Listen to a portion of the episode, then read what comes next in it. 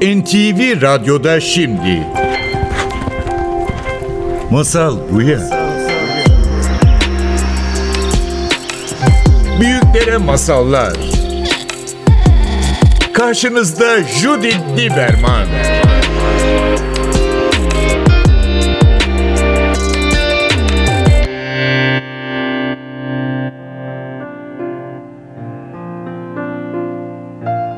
Masal Buya'ya hoş geldiniz. Bugün benim konuğum Gülden Bulut. Gülden hoş geldin. Merhabalar, hoş bulduk. Evet Gülden psikolojik astroloji eğitmensin, uzmansın ve aynı zamanda yanımda senin son çıkan kitabın Aşkın Simyası. Aslında bizim programımız daha önce gelmiştin. Başka bir kitap için o zaman masallarla ilgili masal ve astroloji e, bir arada getiren bir kitaptı. Bu defa bambaşka bir konuyla birlikte ilişkilerden bahsediyorsun. İlişkiler ve özellikle ilişkilerin içindeki gölge etkisi. Yani bu gölge etkisi gerçekten çok önemli ve her tür ilişki sorunlarından bahseden Aşkın Simyası kitapla başladım. O yüzden dedim ki bugün bugün aşk ilişkilerimizin üzerine küçük bir sohbet yapalım ve istedim ki bu sohbet masallı bir sohbet olsun. O yüzden Gülden senin izninle bizim sohbeti başlamadan önce kısa bir masalla başlamak isterim. Sonra bu masalı sana ne ifade ettiğini soracağım. Başlayalım.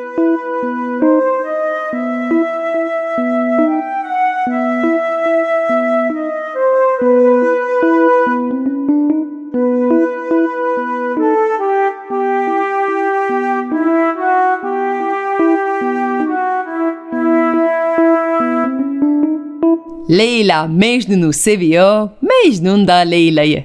Ama sevsen de sevilsen de bazen hayat ayrı düşmek için sebepler yaratıyor. Büyük halasının hasta olduğunu haber alan yumuşak kalpli Leyla hemen eşyalarını toparlayıp yola koyuldu. Badem gözlü Leyla atına bindi ama gitmeden önce durdu. Ve Mecnun'a 30 gün sonra döneceğine sözünü verdi. Seni yalnız bırakmıyorum. Senin için 30 tane aşk işareti sakladım. Her biri bir aşk mektubu gibidir. Ben yokken onları ara. Her biri sana seni ne kadar sevdiğimi hatırlatır.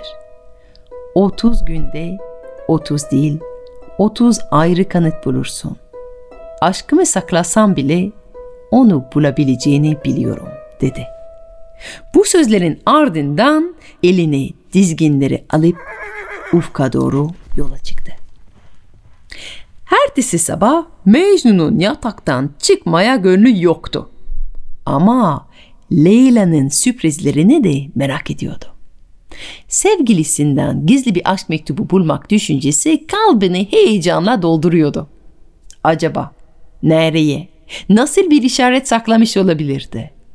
Sırtında adeta çırpınan kanatlar hissetti.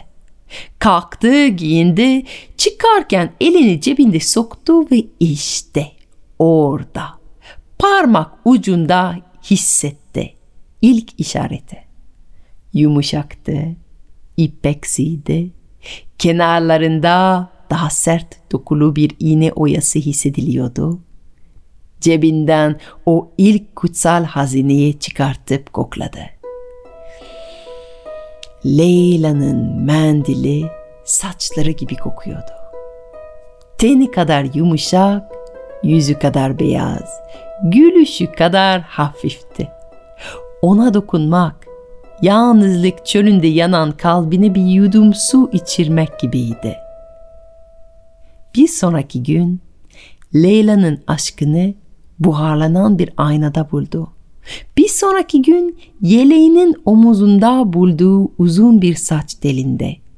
Çay bardağının sıcacık dumanında buldu, bulutlarda da, akan derede de buldu Leyla'sını.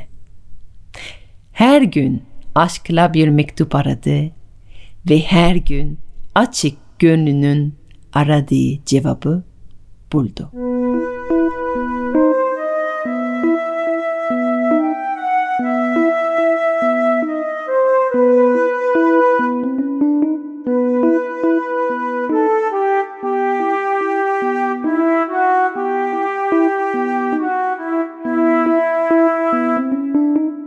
Evet bu da bizim ilk masalımız olsun. Gülden bu masal sana bir şey ifade ediyor mu? Yani bu ilişkilere dair bu Mecnun'un arayışı sana ne diyor?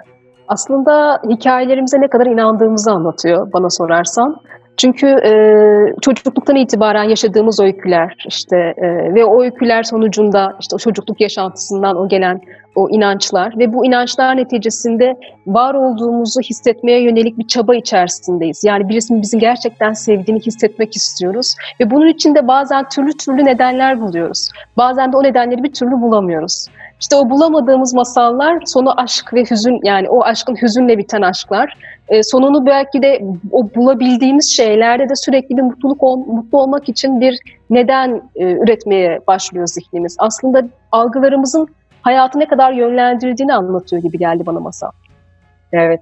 Ya şimdi zaten söylüyorsun. Sana danışan birçok insanlar ilişki için danışıyor. Zaten böyle eskiden daha fazla astroloji yazıyordun. Astroloji ve masallar, astroloji ve mitoloji bir araya öğren bir insansın. Ama aynı zamanda senin psikoloji master'ın olduğu için psikoloji ve astroloji birbirini örüyorsun. Şimdi Aşkın Simyası bambaşka bir kitap. Çünkü hiç astrolojiden bahsetmiyor. Bu defa sadece ilişkiler. Neden astrolojiden çıkıp ilişkilere girdin? evet. Şimdi şöyle, e, psikoloji zaten en başından beri çok ilgilendiğim bir alan. Kendimi bildim bileli. Ve kendini tanımak için herhalde aynaya bakmak yerine bence ilişkiye bakmak gerekiyor. Ne ilişki yaşadığına, karşındakinin kim olduğunu. Yani ben kendimden yola çıktım. Kendini tanı ama ilk önce karşısındakini tanı. Yani neden aslında biz nazik bir insanı seçmek istiyoruz veyahut da neden bazen kaba bir insan eşimiz olabiliyor? Yani sonuçta bunlar acaba benimle alakalı olabilir mi diye düşünmeye başladıktan sonra farklı evet. bir yol aldı her şey. Yani şey çok sevdiğim bir söz diyor ki ilişkiler içinde inciniriz, ilişkiler içinde iyileşiriz. Yani aslında kendimizi tanımak için ilişkilerimize ve kurduğumuz ilişkileri bakalım mı diyorsun? Kesinlikle.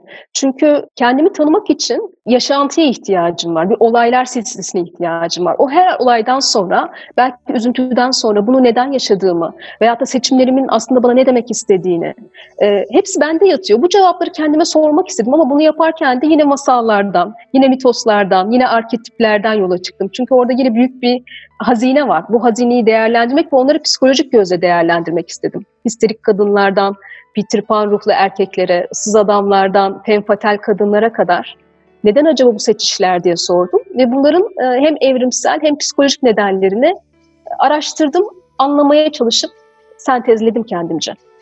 Peki sence yani en büyük sorun insanlar sana danışmaya geliyor ve bir bakıyorsun ki zaten genellikle danışan insanlar astroloji veya psikoloji üzerine danışan insanlar aslında bir ilişki düğme içinde oldukları için geliyorlar. Yani bizim baş derdimiz zaten ilişki çünkü o ilişkiler bizim içimizdeki olan sorunlar ve dengesizlikleri gösteriyor. Baş sorun ne olur dersin yani karşılaştığın ee, hikayelerin içinde? Kısır döngüler. Hep aynı şeyi seçip buradan nasıl çıkacağını bilemeyen insanlar, şeytanına aşık olan kadınlar, belki de cinsel arzuları nedeniyle duygusal yaşamakta sorun yaşayan erkekler veyahut da kadınlar artık günümüzde onların da sayısı çok fazla arttı. Bir şekilde sevgi alışverişini, e, şefkati hissedemeden yaşanılmış olan ilişkiler veyahut da egosunu sahiplenmemiş olan bir kadının narsist bir adama aşık olma öyküsü. Yani bir şekilde hep dışarıda, içeride olanı dışarıda negatif unsurlarıyla yaşayan kadınlar veya erkekler, sahiplenmedikleri benlikleriyle ilişkiler vasıtasıyla karşılaşanlar ama bunu ona ne demek istediğini bilemeyen, o yüzden de çaresiz kalan insanlar. E, bu noktada tabii ki bunun bir sihirli formülü yok. Ama sonuç olarak orada bir ışık yakmaya ihtiyaç duyuyor. E, ya kendisi bunu farkına varacak ya da bir şey ona ışık yakacak. O ışık yakan olmaya niyet ettim hep ben. O yüzden o yüzden Jungian psikolojiye çok kullanıyorsun. O mercekle birlikte bu ilişkilere bakıyorsun ve özellikle gölge kavramının altında çok çizim bu kitabın içinde. Yani bu, bu ilişki ve gölge, yani biraz böyle önce gölge kavramından bahsedelim ve ondan sonra ilişkiler ve gölge nasıl olur? Gölge nedir? E, gölge bize küçük yaştan itibaren şunu yapma, bunu yapma, o kötüdür işte dediğimiz ve bir şekilde hep bizi daha iyiye, doğruya iten bir şekilde e, ne derler bir karakter oluşturmaya çalışıyoruz. Veyahut da davranış stili oluşmaya çalışıyoruz. Ama kötü dediklerimiz hala orada var. İşte o kötü dediklerimiz şeyin dışarısı vasıtasıyla hayatımıza girmesi, Aslında gölgeler bunlar. Gölgelerimiz o kadar çok yoğun ki zaten gölgesi ne kadar yoğunsa bir insanın yaratıcılığı da o kadar yüksek olma potansiyeli aslında var. Ama eğer gölgelerin esiri olursan yani bu ne demektir? Belki kötü diyebildiğin cinsellik, kötü diyebildiğin paranın veyahut da kötü diyebildiğin şeylerin hayatına çok fazla gelmesi ve bunlardan inanılmaz derecede korku duyman kişinin gölgesinin çok kuvvetli olduğunu gösterir. Fakat ben kuvvetli gölgesi olan danışanlarıma onun ne kadar büyük bir yaratıcılık e, potansiyeli olduğunu anlatmaya çalışırım. Fakat onlar daha dünyevi olan şeyler arasında kaybolurmuşlardır ki birden orada bir o ışığı görmezler. E, o anlamda çok güçlü, çok dönüştürücü bir şey gölge. Peki şey mi diyorsun? Yani bu gölgenin yaratıcı potansiyeli eğer o gölge özgürleştiriyorsa mı diyorsan? Yani örneğin küçüklüğünden beri parayı sevmemeyi öğretilmiş olan bir ailede doğmuş bir insandan e, öyle diyordun. İşte belki e, aile, aile kültüründen dolayı aman biz para göz değiliz, biz para istemeyiz, biz para kötü, para alma, para almak e, çok kötü diye. Ama belki aslında içinde bu para kazanmaya yönelik bir güç vardı. Ama bastırıyor, bastırıyor, bastırıyor. Aynen. Ve bu para arzusu veya bu para kazanma, isteme, e, alma yeteneği bastırmış oluyor. Sen buradaki yaratıcılığı eğer bu yönü özgürleştiriyorsa olur mu yoksa nasıl açıklarsın? Örneğin böyle bir Ee, nasıl çalışırsın? Belki kişi gelir ve der ki her zaman çok yüksek potansiyeli olan işleri bana geliyor ama bir türlü olamıyor mu? Çünkü onu hala düşman gibi görüyor. Yani o düşman, o kötü, ona hiç dokunmaması gereken, onu dışsallaştırıyor. Yani kendi içindeki parçayı kabul etmediği müddetçe bir kişinin gelişmesine, bir kişinin zenginleşmesine ki bu maddi zenginlik bence en son nihai sonuçtur. Ruhsal olarak zenginleşmesine imkan yok yani. Orada eksik, yarım kalmış çocuğu doyurması lazım. O kötü bir şey değil, o kötü bir dokunmaması gereken bir şeker değil yani. Bu anlamda o kabul edicilik için de tabii hani bunları benim söylem söylemimle tabii ki sihirli bir değnekle her şeyi değiştirmiyorum ama en azından oradaki kabul etmenin yani onun öcü olmadığını farkına varması gerekiyor.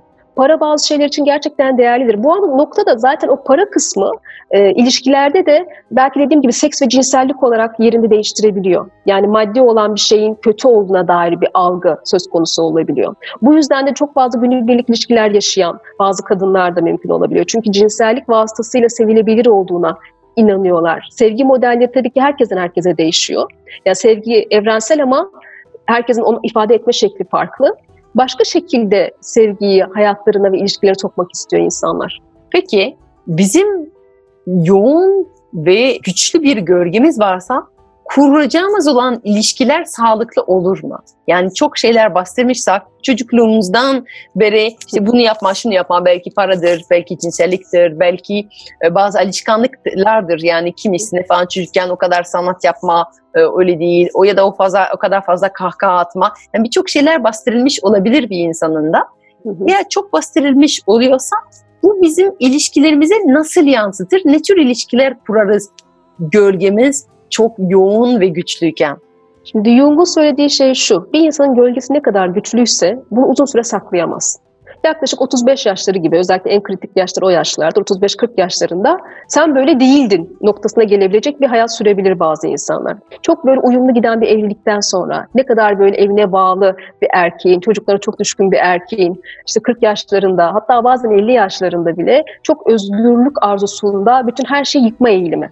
Yani bu şeklinde kendini dönemde konuştuğumuz olan yani Ha, orta yaş bazen krizi. orta yaş krizi olarak nitelendiriyor. Bazen böyle birden bir kişi baştan başa değişiyor. İşte belki boşanma olabiliyor. İşte Hı hı. eskiden çok dikkatli olan bir kişi birden motosiklet alıyor ve çok çılgın Evet. davranmaya başlıyor.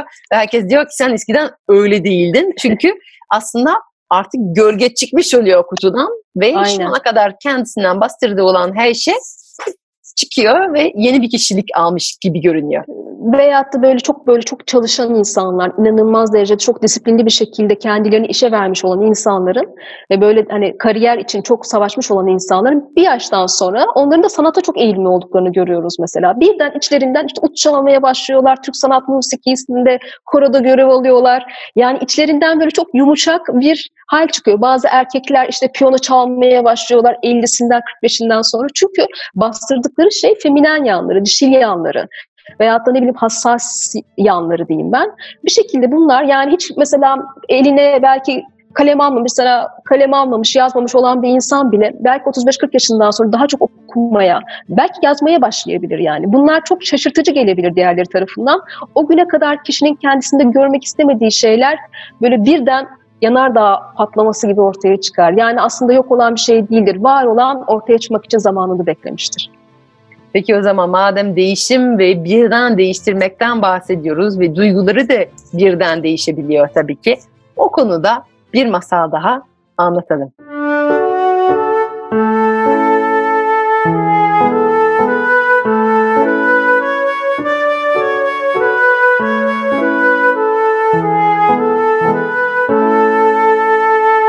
Hermione krallıktaki en güzel kadındı. Şairler ve şarkıcılar onun güzelliğini övgüler, düzen şeyler yazıyor, söylüyordu. Uzun, ipek gibi saçları mücevherlerle bir tutuluyordu. Ona abay yakmış pek çok asilzade ve tüccar Hermione ait olduğu, hatta değerli gözyaşlarını onlara sildiği söylenen mendilleri alabilmek için servet ödüyorlardı. Hermione'nin bütün vücudunda mükemmel olmayan belki tek bir nokta vardı. Ama bu nokta o kadar belli belirsizdi ki sadece mükemmelliğini tamamlıyordu. Sağ göz bebeğinin yanında küçük bir siyah nokta vardı. Bu nokta o kadar küçüktü ki bir sürü talebi içinden bir tane bile fark etmemişti. Aylarca naz yaptıktan sonra Hermione bir kontla evlendi. Babası kontun varlığını, annesi yakışıklığını onaylamıştı. Hermione ise sadece peşindeki talip ordusundan ve kulaklarına işkence eden ay işi senaratlarından kurtulacağına seviniyordu. Kocası ilk birkaç ay boyunca ona tapıyordu. Zamanla sevgisi azalmaya başladı. Birkaç yıl sonra Hermione ona bahçede çay doldururken kocası ona baktı ve biraz yaklaşsana. Gözündeki o leke de ne? Ne zamandan beri böyle sevimsiz bir leken var senin? diye sordu. Kocasının doğduğu günden beri taşıdığı bu kusurunu ilk kez fark ettiğini duyunca Hermione üzüntüyle gülümsedi ve cevap verdi. Sevgili kocam, o leke sadece beni sevmekten vazgeçtiğinden beri orada.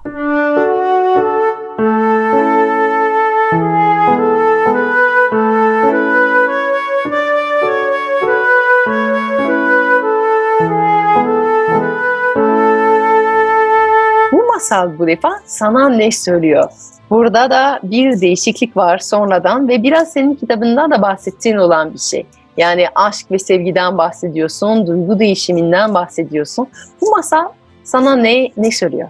Valla ilk aklıma gelen şey bu psikolojideki halet diye bir kavram var. Biz beğendiğimiz veya hayran olduğumuz bir şey birisinde gördüğümüz zaman mesela diyelim ki o bir güzellikse onunla ilgili e, diğer özelliklere de biz o, her şeye güzellik atıyoruz o kadın veya erkekle ilgili. Hayran olabilecek başka şeyler buluyoruz. Yani ayın etrafındaki o hale gibi gerçeği görmekten uzaklaşıyoruz. Fakat zaman geçiyor ve her şey o hikayelerde olduğu gibi bal kabağına dönüşüyor o e, birden o araba ve o bal kabağını gördüğümüz zaman da şaşırıyoruz. Sanki hiç orada bal kabağı değilmiş o daha önceymiş gibi.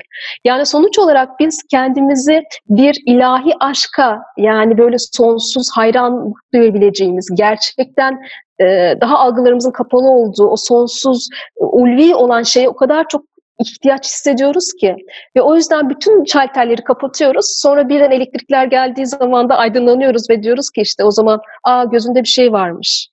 İşte bu aslında e, maalesef insanoğlunun yani insan evladının e, hayata bakış tarzı.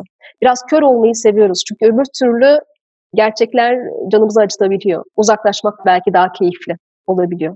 Galiba bir de bir psikolog, senin okuduğun bir psikolog buna benzer bir e, Evet, laf evet. söylemişti değil mi? Neydi o sözü? Senin seveceğin yüzündeki sihirli göresiye dek. Evet, aynı direkt bu bizim masalımıza yansıtan bir söz aslında. Sohbetimiz sonlara doğru geliyor. Çok keyifli geçiyor. Ee, var mı bizim dinleyicilerimiz için vermek istediğin son bir tavsiye? Özellikle bu ilişkiler ve ilişki içinde denge kurabilmek üzere. E, maalesef kötü haber şu ki zamanın kalitesi çok değişiyor. Yani hepimiz böyle damarlarımıza kadar, en son hücremize kadar hissediyoruz. Hiçbir şey eski e, tadında değil zaten. Yaşadığımız dönem nasıl bir ilişki kurduğumuzla resmini gösterir. O canlılığın azaldığı, hayatın neşesinin kaçtığı bir dönemden geçerken, şu anda ilişki bile kuramazken, e, tabii ki hani sonuçta sosyalleşmek bile şu anda hayal gibi geliyor. Ama sonuç olarak dünyanın bu soğuk, daha teknolojik yüzü kendini göstermeye başladıktan sonra herhalde ilişki kurma şeklimiz de zaman içerisinde büyük ihtimalle değişecek ve değişiyor da. O yüzden burada insan olma halini, o sıcaklığı, sempatiyi, nezaketi, vericiliği, cömertliği, şefkati, iyi niyeti hiç unutmadan ilişki kurabilmek asıl önemli olan olduğunu düşünüyorum. Çünkü zaten hayat yolda yaşanan bir şey. Yani nihai bir hedefimiz yok. Yolda kendimizle karşılaşmak için yürüyoruz. Ama bunu yol yürürken de işte o samimiyeti, sevgiyi, iyi niyeti, kalbimizin hiç eksik etmeden ilişki kurabilme cesaretini gösterebilmeyi ümit ediyorum. Hem kendi adıma hem de dinleyenler adına. Çünkü hiçbir şey hiçbir, hiçbir zaman mükemmel olmayacak. Hiçbir zaman Leyla Mecnun'la kavuşmayacak. Yani gerçekten böyle bir aşk da yoktu zaten. Yani bu gerçekler içerisinde iyi niyetli, iyi duygularla yaşayabilme cesaretini diliyorum herkes için. Çünkü ilişki ancak böyle bir cesaretle yaşanılabilir. Öbür türlüsü hep karanlık, aydınlığa dönmemiş ilişkiler sarmalıdır ki bunlar zaten bizi kahrediyor ve bunlar bizi üzüyor. Aydınlığa ihtiyacımız, ışığa ihtiyacımız, bilgiye, e, cehaletten biraz arınmaya ihtiyacımız var. Bunları kendi adımıza niyet edersek ve bunlar için çabalarsak e, mutsuz bir ilişki zaten bence literatürde yok yani. Ama bizim derdimiz asıl kendimizle. Esas derdimiz kendimizle. Umarım güzel ilişkiler yaşamaya ve yaşatmaya cesaretimiz olur 2021 için. Sana çok teşekkür ederim bu sohbet için. Ben teşekkür ederim davetin için. Çok sağ ol.